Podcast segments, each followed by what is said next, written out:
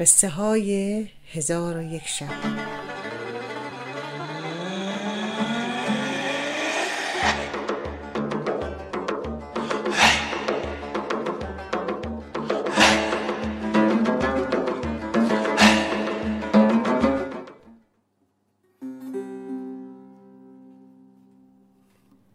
و اما ای ملک یونان بعد از آنکه داستان مرد بازرگان و غلام و توتی سخنگو را به پایان رسانید رو به وزیر خود کرد و گفت ای وزیر حال من نیز بیم آن دارم که با کشتن حکیم رویان دچار همان خطایی شوم که مرد بازرگان مرتکب شد.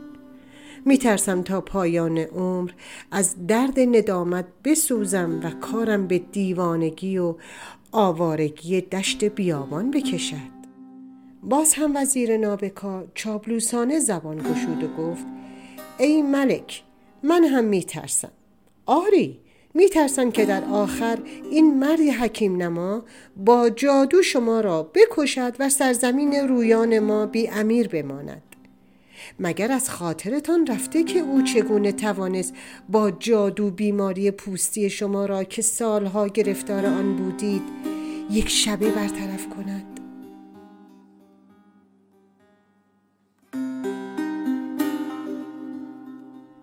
سرانجام تلقین ها و اصرارها و تاکیدهای وزیر احقرنام در ملک یونان مؤثر افتاد و ملک از ترس هلاک شدن به دست حکیم رویان قصد جان او را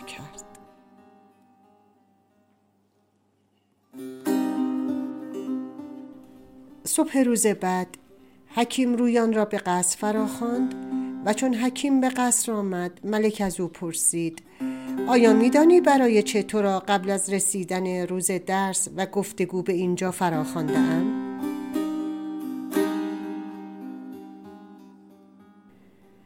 صبح روز بعد حکیم رویان را به قصر فراخواند و چون حکیم به قصر آمد ملک از او پرسید آیا میدانی برای چه تو را قبل از رسیدن روز درس و گفتگو به اینجا فراخوانده ام؟ حکیم جواب داد خیر اسرار دل افراد فقط خداوند کریم با خبر است ملک یونان ادامه داد تو را به اینجا خواستم تا دستور دهم که جلاد سر از پیکرت جدا کند حکیم رویان وقتی آن پاسخ را شنید خدمتهای گذشته خود را یادآور شد و پرسید آیا پاداش نیکویی این است؟ امیر یونان پاسخ داد من ناگزیرم تو را بکشم زیرا اگر من این اقدام را نکنم تو مرا خواهی کشت حکیم رویان گفت ممکن است از امیر بپرسم که گناه من چیست و چه خطایی از من سر زده؟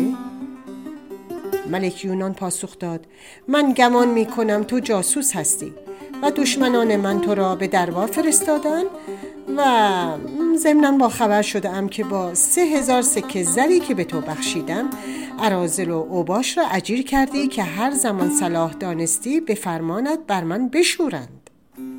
به این جهت است که تصمیم به قتل تو گرفتم حکیم رویان دانست که وزیر لعیم بدسیرت کار خود را کرده است و محال است که او با گریه و زاری و دلیل و برهان بتواند ملک یونان دهنبین را از تصمیم خود منصرف کند. لذا به ترفن و تدبیر پرداخت و گفت حال که چاره جز تسلیم در برابر تصمیم امیر ندارم اجازه بدهید به خانه خود بروم تا هم وسیعت نامم را تنظیم کنم و هم کتابی بس ارزش من در خانه دارم که آن را برای امیر به ارمغان بیاورم ملک یونان چون آن سخن بشنید پرسید آن کتاب چیست و چه ویژگی دارد؟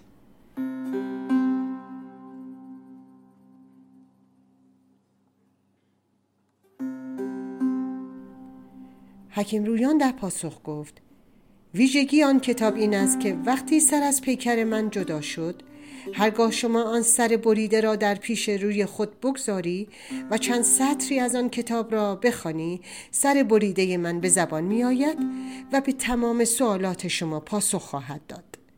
مگر شما نمی‌خواهید هر وقت با مشکلی روبرو شدید و سوالی داشتید پاسخ مناسب را بشنوید؟ ملک یونان شگفت زده از شنیدان آن مطلب به حکیم رویان اجازه داد به همراه دو مأمور به خانه خود رود وسیعت نامش را بنویسد و آن کتاب ارزشمند را به قصد بیاورد.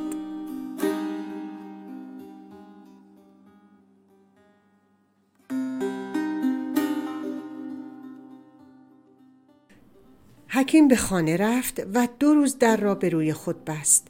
و سرگرم کار شد و سپس همراه آن دو مأمور مراقب به قصر ملک یونان برگشت و کتاب را با کیسه پر از دارو به امیر داد و گفت ای ملک پس از مرگم سرم را با این دارو آمیخته کن و بعد که کاسه سرم از اثر این دارو خشکید و بوی فاسد شدهش برطرف شد آن را در یک سینی پیش روی خود بگذار و چند سطری از کتاب را بخوان و هر سوالی که داشتی بپرس تا پاسخ آن را بشنوی.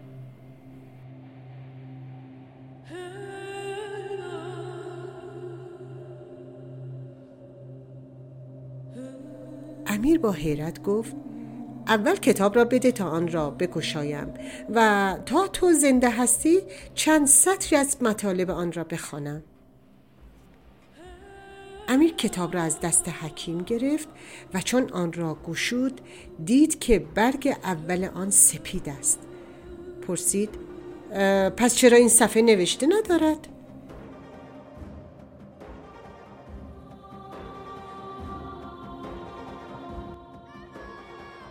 حکیم گفت مخصوصا در چند صفحه اول کتاب مطلب نوشته نشده زیرا که صفحات اول و دوم و جلد کتاب ممکن است در اثر گذشته زمان صدمه ببیند. از صفحه های سوم و چهارم مطالب آمده است. شاید هم از صفحه پنجم. امیر سعی در ورق زدن صفحات آن کتاب کرد و چون صفحات کتاب سخت به هم چسبیده بود و با اشاره انگشت از هم جدا نمی‌شد انگشت خود در دهان برد و با آب دهان انگشت را خیس کرد و صفحه اول و دوم را از هم جدا کرد. باز هم صفحات بعدی به هم چسبیده بود. ملک یونان دوباره همان انگوش را به دهان برد و با رطوبت زبان خود آن را تر نمود و صفحات بعدی را که سخت به هم چسبیده بود از هم جدا کرد. چون برای بار سوم انگوش را به دهان برد فریادی کشید و بر زمین افتاد و در دم بماند.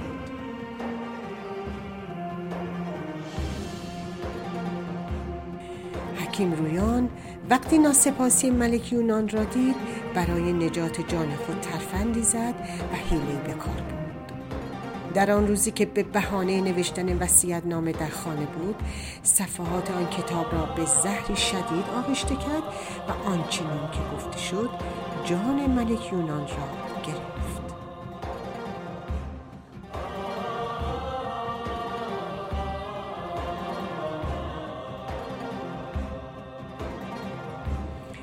ای ملک جوانبخت هرگاه درمان شده و شفا یافته ای ناسپاسی کند و رحمت یافته ای بنای بی رحمتی را گذارد و قصد جان ولی نعمت خود را کند سزایش همان است که بر ملک یونان.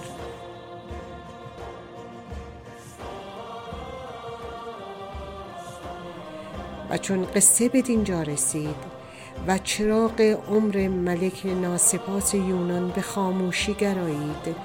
سحر از راه رسید و سلطان را خواب رو بود و شهرزاد باز هم شبی دیگر را بیاسود.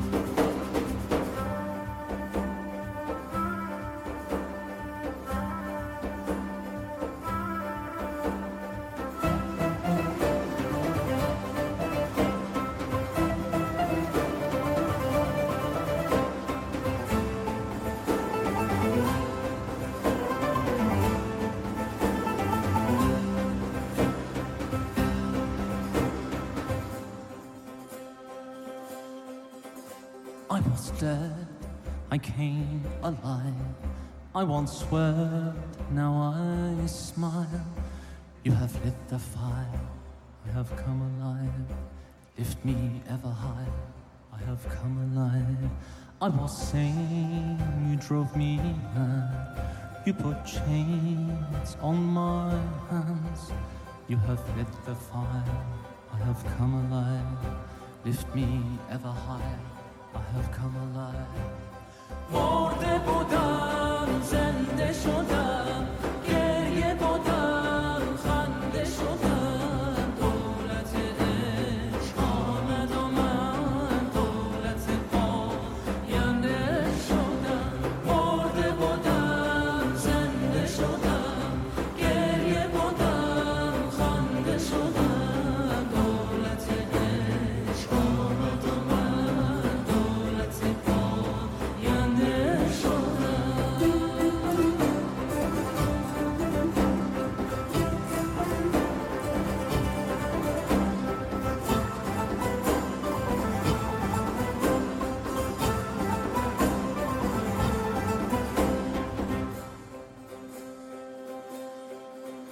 Gözüm töktür benim. Canım değil benim. Aslan gibi ödüm var Parlayan zühreyi Deli değilsin sen divane Layık değilsin bu eve. Gittin divane oldun Bağlandım zincirlere Dir uyuyan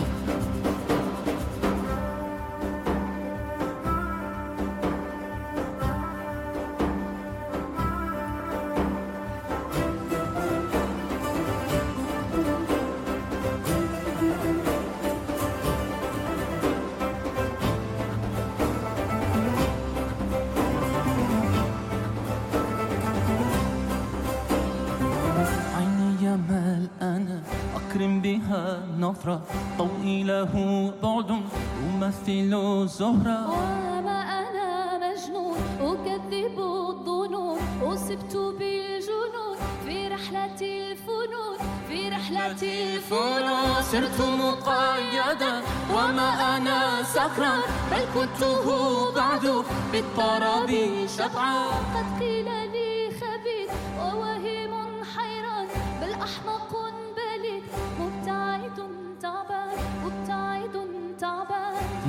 أنا شمعة قطبا لذا المجلس وما أنا شيخ ولا أنا مريد ولا أنا زعيد أبدي أو أعيد ولست كل ذا. بل خادم مطيع بل خادم مطيع بل خادم مطيع.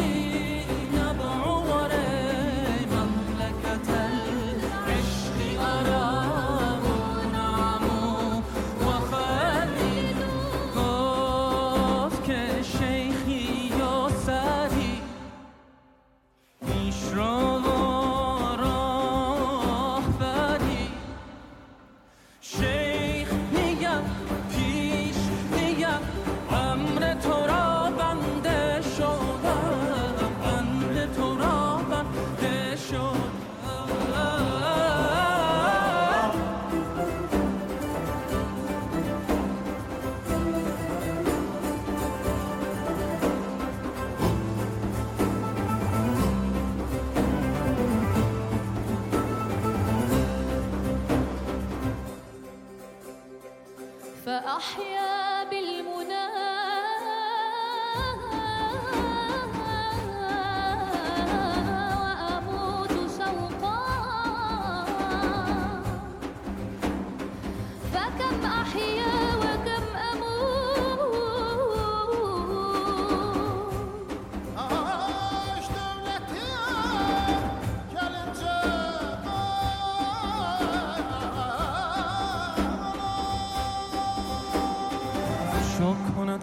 تو شکر بی حد تو قامت او در بر من. آبی ماننده شدم شک کند کاخ دوشم. از فلک و چرخ بخم از نظر و گردش او نور پذیرنده شدم. نور پذیرنده شدم. شک کند چرخ فلک از ملک و ملک و ملک که از کرم و بخشش او روشن و بخشنده شدم. شک کند عارف حق از همه بردیم سبق. و زبر هفت طبق. اختر رخشنده شدم. اختر رخشنده شدم. زهره بودم ماه شدم چرخ دو زد تا شدم زهره بودم ماه شدم چرخ دو زد تا شدم ز کنون یوسف زاینده شدم از تو همه شهر قمر در من و در خود بنگر. از اثر خنده تو گلشن خندنده شدم. باز شو شطرنج روان خاموش خود جمت زبان. که از رخ آن شاه جهان فرخ فرخنده شدم. فرخ فرخنده شدم. فرخ فرخنده شدم.